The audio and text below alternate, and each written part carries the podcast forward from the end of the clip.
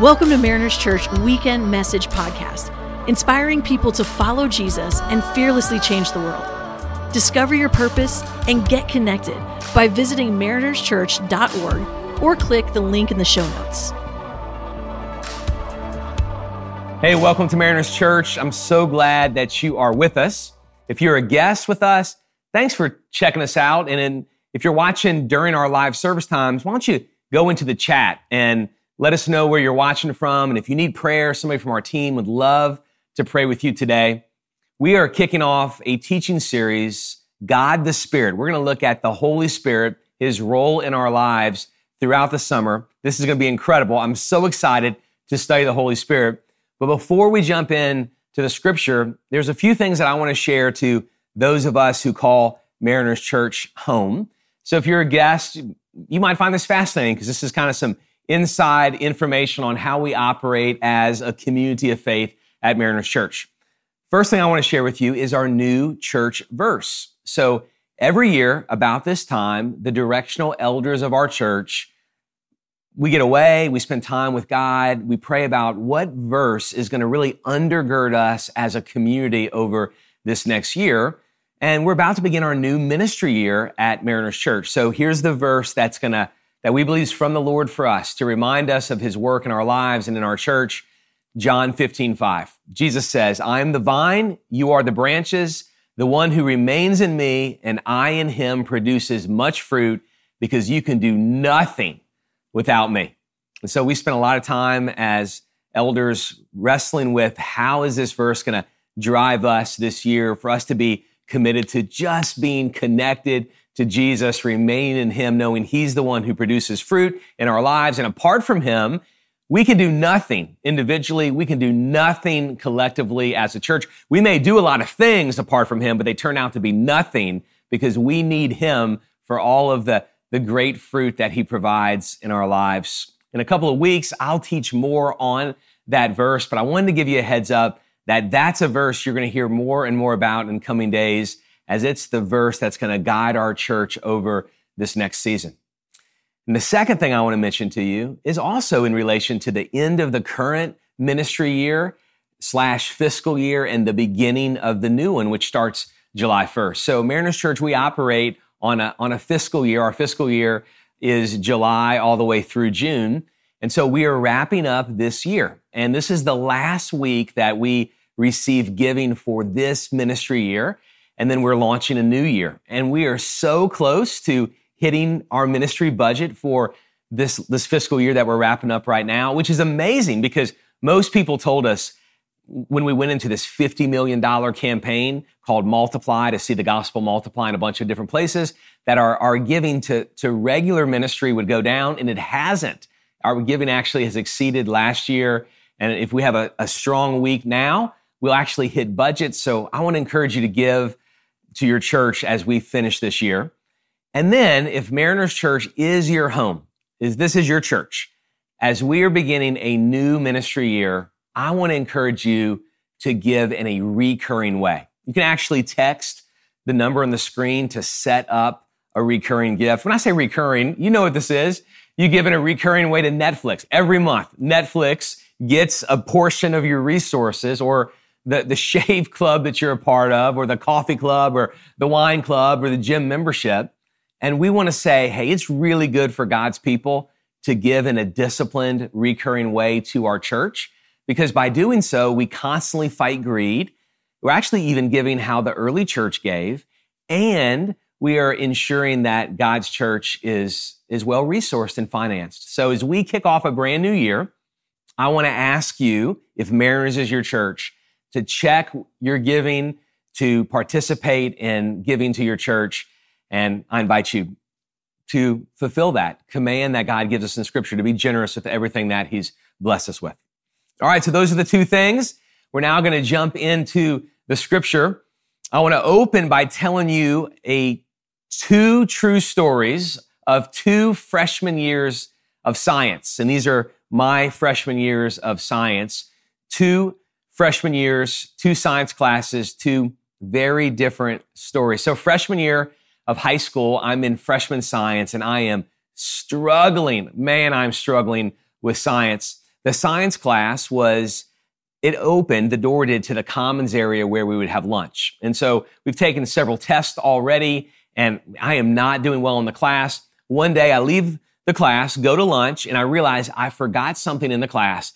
I walk back into the classroom and I think my school bag was what I left behind. So I go in to get my school bag and the teacher's desk is there with a temptation that is far too great for me to resist. Her old school, this teacher's old school grade book was sitting on her desk. It was like a light shining on it with a pin right next to it. And I walked up to the grade book. I mean, this isn't on a computer, old school, like the green colored covered grade book. I open it up, find the period that I'm in, and my test scores are right there. I remember I had a 79 and a 64. I was not doing well at all. And I, this temptation, you're, you're going to really think less of me after I share this with you. I haven't shared this with many people, but here we go. I took a pen and I changed the 64 to an 84 and the 79, I made it into a 99. I changed my grades in the grade book. Um, and you may think, gosh, how'd you do that? Don't you have a conscience? Yes, I have a conscience. I knew it was wrong, but I, I, I just barreled through my conscience. I just disregarded it and went for it. 64 became an 84, 79 became a 99. Freshman year, science. I go back to lunch. I don't tell anybody because I don't want anybody to rat me out. And then two weeks later, the teacher passes out our tests, the ones that the grades are already in the textbook and, in her grade book. And I have them and it's not a 99 when I get it back. It's a 79. It's not an 84. It's just 64. And so, you know, when you lie, you got to lie again to keep up the lie. So I change it on the sheet of paper. I lied. I cheated to, I think I actually got an A in the class unjustly. I did not deserve it. So that's freshman year of high school science. Four years later, freshman year of college science. I'm taking biology and I am doing so much better in my life at this point. My grades are better. My perspective on life is better, but I still struggle with science. It is like the old man for me. I am wrestling with science in my life. Now, in college, as you know, it really all comes down to the final exam. And the professor, he's, he's an older professor. He, he, he made this deal where there was this study room that was a, a, attached to his office. He said, you can come in into that study room, check in with me. You can stay in the study room for one hour and look at old tests and you can write down some of the questions. You just look at old tests and that's that. If that helps you study, you can go in there for an hour. So I did. I went into that study room for an hour and, and then I had this idea. It was a temptation again far too great for me. I grabbed one of the tests, put it in my book bag and said, Hey, I need to go to the restroom. I'll be back. And then I, I mean, I just hauled across campus with that test in my bag, went to the library, made photocopies of the test and, and put the photocopies in my book bag, brought back the other test in my book bag, put it back onto the table and then left after an hour. And so now in my book bag, I have a test that I'm only supposed to have for an hour, but I have it for all the time I want because I cheated, made a photocopy, and I go back to the library. And I'm in the library with the test and I have all the time. It's not an hour now. I have all the time that I want to study for this test, but something is restless inside of me. And it is not something I ate and it is not a fear of getting caught. No, there's something going on deep within me and it's not my conscience. No, it's, it's actually more than my conscience. I've barreled through my conscience before. No, this is conviction. This is something really different. And so I can't, I can't even continue to study. Within me, I feel grieved. Within me, there is something really deeply wrong with this and I can't do this. I can't do it. So I grabbed the test, put it in my book bag, the one that I, the photocopied version, and I go back to the office of the biology professor, and he is a year or two from retiring. I knock on the door, he opens, and I mean, my voice is trembling. I say, Sir, I want to apologize. I took advantage of your generosity and I made a photocopy of the test and I was wrong. This was wrong. And whatever punishment you want to give me, I deserve. And I, I gave him back the test. It caught him off guard. He, he says, young man, in all my years of being a professor, I've never had someone come clean without being caught. This is, I'm, I'm, I'm touched by this and I fail you. no, he, he, he did not fail me. He said, I'm, I'm touched by this. He said, can I ask what, what caused you to come clean? And this is what I said. And this is the difference between freshman year of high school and freshman year of college. I said last year, my senior year in high school, I became a Christian. Jesus made me his. And what I just did violates who he is and who he has made me to be. And I'm sorry. He looked choked up, reached out his hand and just nodded and I, and I left. Freshman year Eric of high school, freshman year Eric of college, two very different Erics. Both struggled with science. Both um, was very tempted to commit acts of cheating and lying. But freshman year of college, Eric, is very different. Not because I am good, but because God the Spirit moved into my life. See, here's what happened between freshman year of high school and freshman year of college. My senior year in high school is when I understood and really got the good news of Jesus. That he loved me so much that he gave himself for me and that on the cross, Jesus took all my sin and my shame upon himself. And if I believe in him, he makes me brand new. And he made me brand new. And according to the scripture, when I believed in God the Son, Jesus, God the Father sent God the Spirit into my life. And Eric with the Spirit of God within me is very different from Eric without the Spirit of God. That was the difference the Spirit of God brought into my life conviction that I did not have apart from the Spirit of God. This weekend, we are launching this teaching series on the Spirit of God. And we're going to see the role he plays in our lives over these next several weeks. Now, the Spirit of God, I want to be sure we understand what we're talking about here because this really comes from a, a key belief that those of us who are Christians ascribe to. And if you are new to the Christian faith, or maybe you're curious about what Christians believe, this is really a key doctrine, a belief that we hold to. It's known as the Trinity, that we have one God, yet three persons. The Trinity, a triune God. See, the scripture says in the book of Deuteronomy, early in the Bible, Deuteronomy 6, verse 4, Listen, Israel, the Lord our God, the Lord is one. So we have one God. Yet, when you read the scripture, we see that he is three persons one God, three persons God the Father, God the Son, and God the Spirit. In fact, many passages in the Bible, or some passages in the Bible, have God the Father, God the Son, and God the Spirit together. We'll even see some of those today. So one God, three persons. Now, of the three persons, Father, Son, and Spirit, Spirit is the one that is least familiar to us. Some have even said Holy Spirit is the forgotten one of the Trinity. And probably because we have a mental framework for Father, God the Father. Because all of us have a dad, or some of our friends have a dad. We have a framework of Father. So there's God the Father.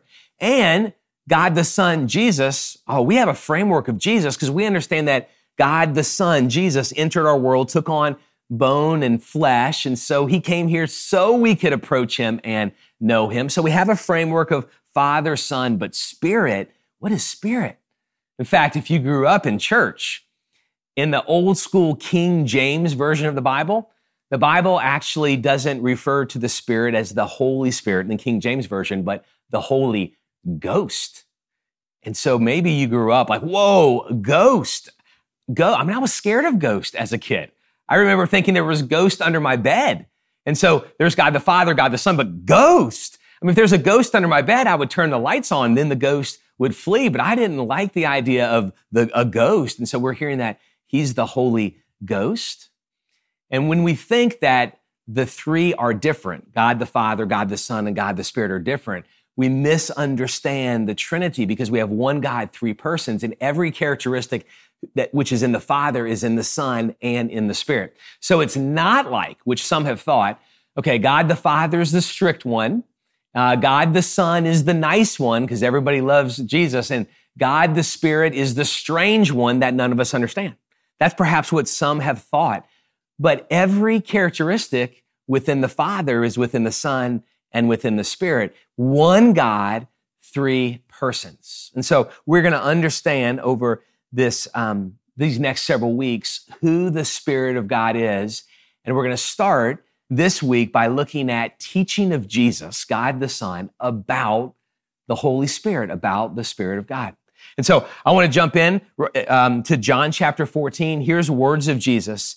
He says this, and he's speaking to his disciples, and he is about to leave. He's about to die on the cross and then be resurrected from the dead and, and go back into heaven. And so he starts speaking to his disciples about the Spirit. Verse 15, Jesus says, If you love me, you will keep my commands, and I will ask the Father, and he will give you another counselor to be with you forever. He is the Spirit of truth. The world is unable to receive him because it does not, it doesn't see him or know him, but you do know him because he remains with you and will be in you. I will not leave you as orphans. I am coming to you. Now, I, I, want you to notice the phrase, we have it highlighted, or we had it highlighted on the screen, another counselor. Jesus says, I'm leaving you, but there's another counselor, the Holy Spirit, who is coming to be within you. This phrase is so powerful, another counselor. So in the original language, the word another is the word allos and it means another of the same kind. So you're at a restaurant and the server asks you, Hey, do you want another drink? When you say yes, you mean I want another drink of the exact, exact same kind. If you wanted a different drink, you'd say, no, no, no, no. I don't want another one of these. Can you bring me something else instead? And so when Jesus says another allos counselor, he's saying another of the same kind. He is saying that the same attributes, the same characteristics that you love about me, God the Son, Jesus, those same attributes are in the Spirit. Another just like me is coming. Another. The Spirit is God, just like Jesus is God. He's another of the same kind. So, allos, another. And the second word I want you to see in that phrase is counselor. And the word for counselor in the original language is the word paraclete. And the word paraclete means the one who comes alongside. And so here's Jesus saying, Hey, listen, I'm leaving you because I'm going back to heaven, but the Father sending allos paraclete, another just like me who's going to come alongside you. Just as I've been walking with you, another just like me is going to come alongside you. In fact, he, the spirit of truth, will move within you. Now, notice in the passage we read, Jesus speaks of the spirit as he, the spirit of truth. Jesus does not speak of the Holy Spirit as an it. The Holy Spirit is not an it. The Holy Spirit, Jesus says, is he, is he.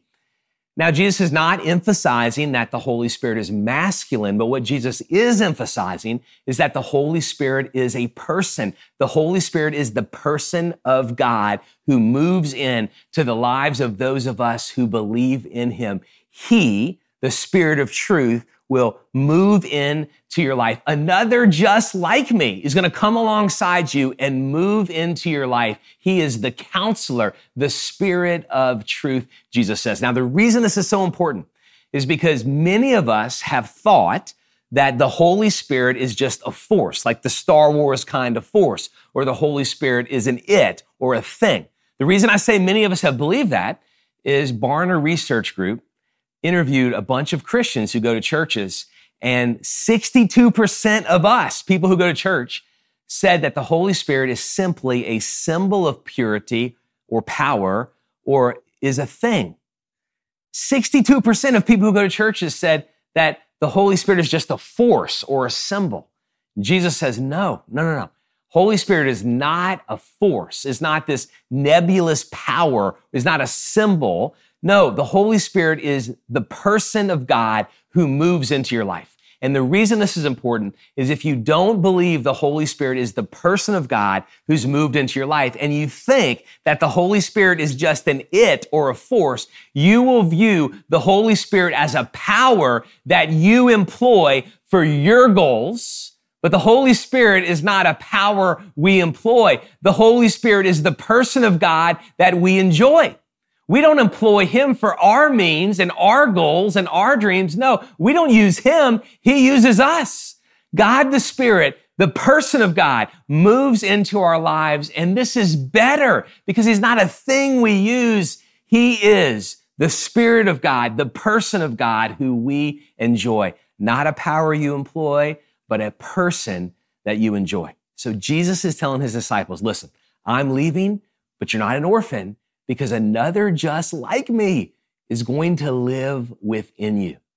So the disciples are hearing about the Holy Spirit. Now, this is not the first time that the disciples heard of the Holy Spirit. And I, and I want you to understand that when we're, when we, Jesus is speaking about the Holy Spirit, isn't the first time that the Holy Spirit's mentioned in Scripture. In fact, the Spirit is mentioned throughout Scripture, and the disciples who were deeply Jewish would have known this.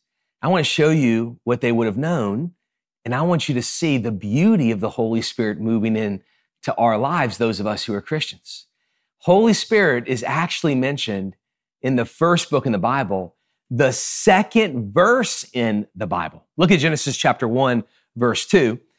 The earth was formless. So this is the act of creation and empty. Darkness covered the surface of the watery depths and the Spirit of God was hovering over the surface of the waters. So we read about the Holy Spirit of God in the second verse in the Bible, and the Holy Spirit is active in bringing order out of chaos. The Holy Spirit is active in creation, and the Holy Spirit is hovering over the waters and is going to make creation happen. Now, the word there, hovering, is used only one other time in the Bible about an act of God. And so the Spirit hovers over the water to bring about creation. I want you to see this. This is beautiful. The Spirit also hovers over his people, Israel, to bring about their redemption. Check this out. This is Deuteronomy chapter 32, verse 10 and 11. He, God, found him, Israel, his people, in a desolate land. That would have been Egypt. In a barren, howling wilderness, he surrounded him, cared for him, protected him as the pupil of his eye. He watches over his nest like an eagle and hovers over his young. He spreads his wings, catches him, and carries him on his feathers. So the Spirit of God hovers over creation.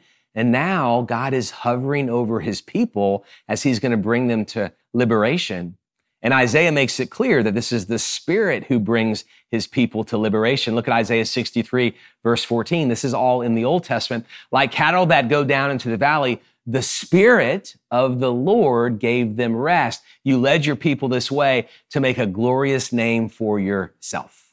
All right, hang with me because now Jesus is telling his disciples about the Spirit. They would have known all of these verses. They would understand, okay, Holy Spirit, Another one just like you, Jesus, the Spirit of truth. Yep, Spirit hovered over the waters at creation. Spirit hovered over Israel as they were led to freedom.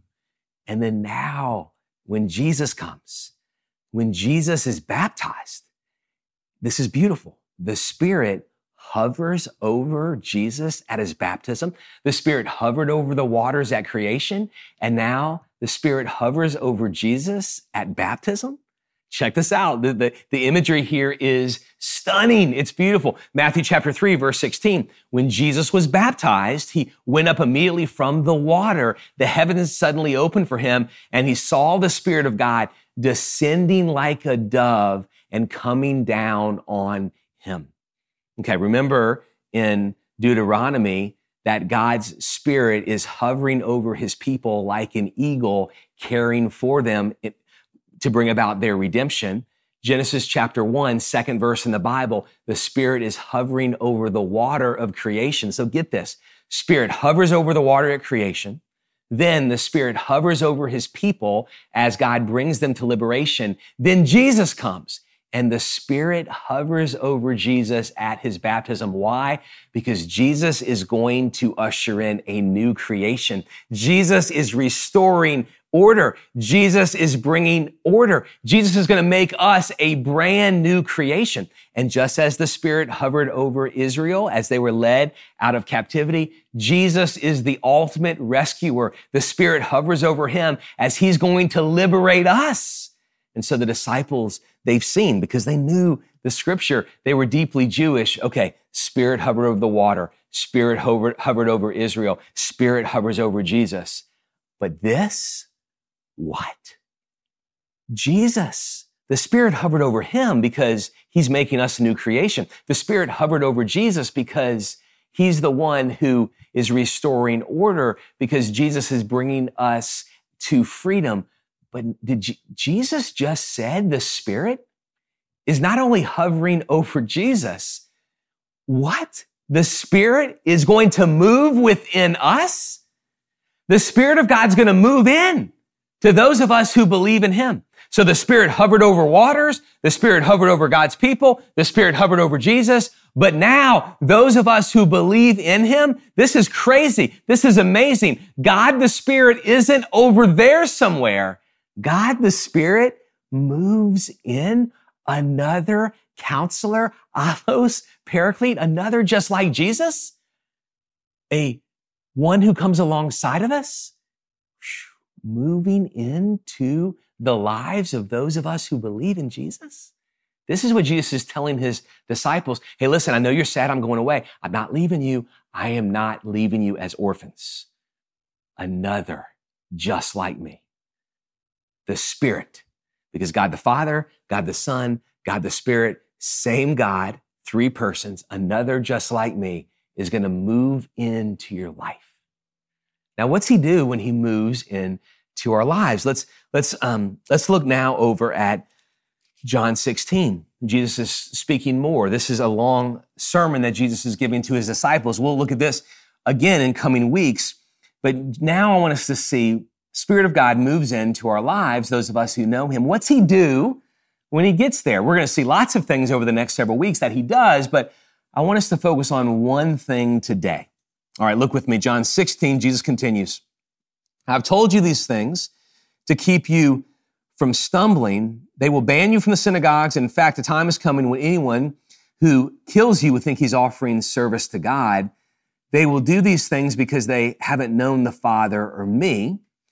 But I've told you these things so that when their time comes, you will remember I told them to you. I didn't tell you these things from the beginning because I was with you, but I'm now going away to him who sent me, and not one of you asked me, Where are you going? Yet because I've spoken these things to you, sorrow has filled your heart. So you're sad because I'm going back to the Father. This is one of the verses, by the way, that we see God the Father, God the Son, and God the Spirit all together in this same passage. Nevertheless, I'm telling you the truth. It is for your benefit that I go away, because if I don't go away, the counselor, this paraclete right here, Holy Spirit, the counselor will not come to you. If I go, I will send him to you. And when he comes, this is what he does, he will convict, convict, convict, convict, convict the world about sin, righteousness, and judgment. About sin because they do not believe in me, about righteousness because I'm going to the Father and you will no longer see me, and about judgment because the ruler of this world, Satan, has been judged if this wasn't in the scripture, it would almost sound sacrilegious. I mean, if, if I didn't read the verse and I got up and said, hey, it's actually better for you that Jesus leaves us, it would sound like, what? What, what do you mean it's better for me that Jesus leaves? But this is actually what Jesus is teaching. Jesus is saying it is better for you that I go back to the Father. This is Jesus speaking to his disciples because when I go back, I'm going to send another counselor just like me, same like me, who's going to move into your life. And it's better for you it's better for you. A friend of mine, J.D. Greear, wrote a book about the Holy Spirit called Jesus Continued. And in his book, he says that the Spirit within you is better than the Jesus next to you, which is exactly what Jesus is teaching. He is teaching that God within you is better than God next to you. That God within you, the Holy Spirit is God, and God within you is better for you than God next to you. Jesus, God the Son, next to his disciples, Holy Spirit, God the Spirit within his disciples. And God the Spirit, God within you is better for you than God next to you. The reason this is true is because there were times when Jesus walked this earth among his disciples that even though he was there, he wasn't right next to his disciples because there were times Jesus withdrew from the crowd to go pray. There were times that Jesus was overwhelmed with the number of people, the volume of people that were around him. And so the disciples didn't get one-on-one personal attention. And so Jesus is saying, listen, it's better for you that I go away because when I go away, God the Spirit is going to move in to those of us who believe in Jesus and the God within is better than the God next to. The God within you is better for you. And those of us who have received the grace and forgiveness of Jesus, God has moved in. And this is terrific news. This is terrific news for you because God is within you. It's terrific news because in challenging times within you, is the counselor who is able to walk with you in the midst of the challenges. It's better for you because in the midst of grief, the comforter has moved within. This is better for you because in times when we are confused and we are often confused, the teacher has moved within. In times where we are plagued with a mundane life, a mundane life, and things feel so boring, the God of all joy has moved within in times that feel chaotic. It is better for us because the God of all peace has moved within. When the world bruises us and beats us, we are reminded that the God who conquers all moves within. When we wonder if we are enough or if we have enough, it is better that God the Spirit has moved within because He is the God who provides all because he is the all sufficient one. And he's not a God over there somewhere. He's a God who has moved within. God within you is better than God next to you. This is terrific news that the Spirit of God doesn't hover over water only or hover over Israel or hover over Jesus at his baptism. God, the Spirit, moves in takes up residence in those of us who believe in him. This is terrific news. And at times it can feel like terrifying news. Terrifying. Yes, because God has moved in. This means that we bring God with us to places that God doesn't want to go. We put our eyes in front of things that are impure. We put our ears in conversations where we are pulled into salacious gossip and things we shouldn't expose the pure and holy one of God to. I brought God with me into a library with a stolen test. And this is why freshman year of high school, I could barrel through a conscience that was struggling but freshman year of college was so different because the God within me was deeply uncomfortable in that moment. Conviction. Conviction.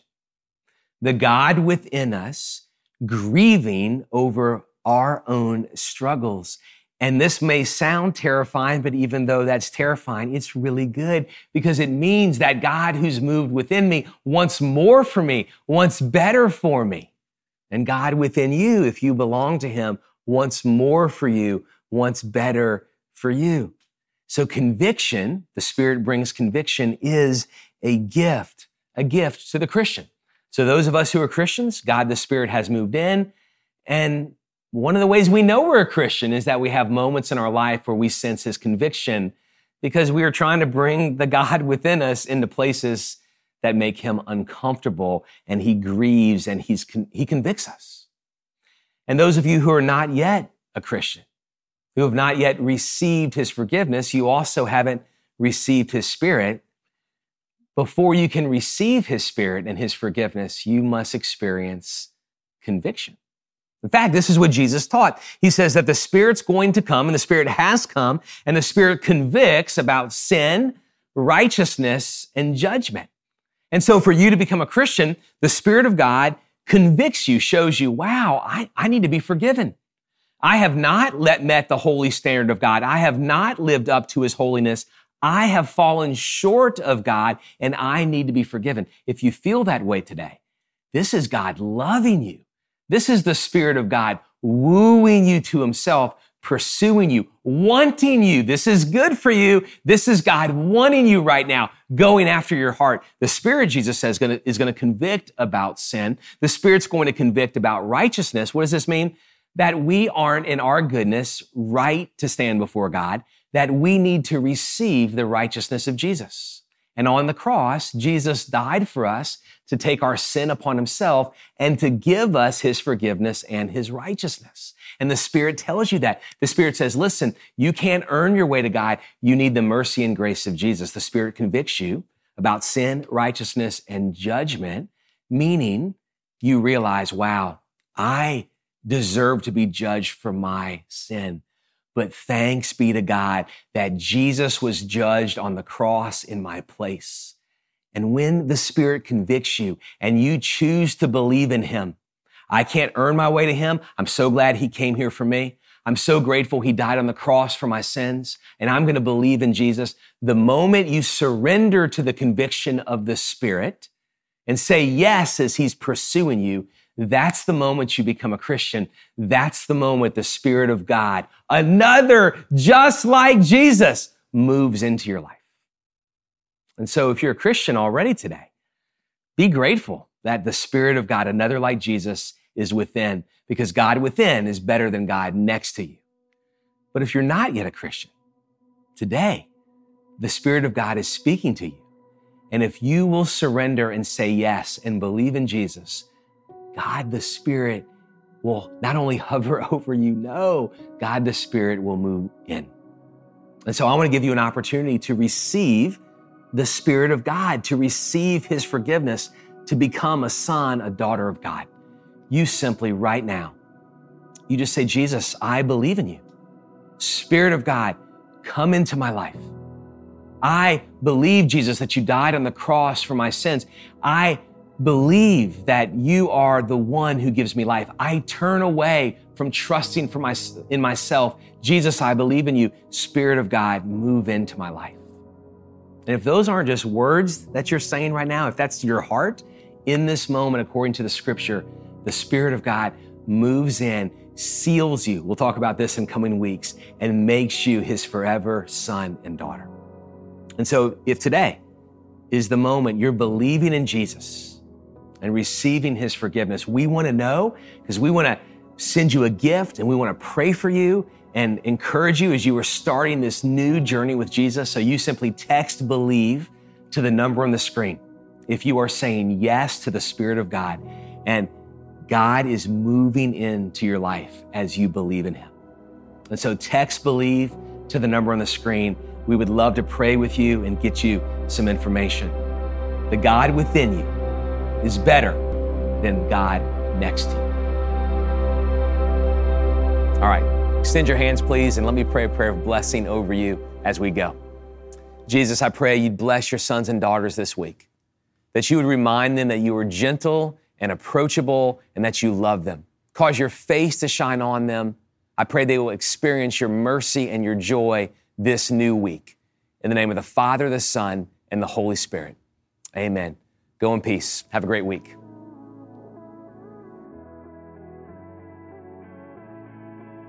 Thanks for tuning in to the Mariners Weekend Message Podcast.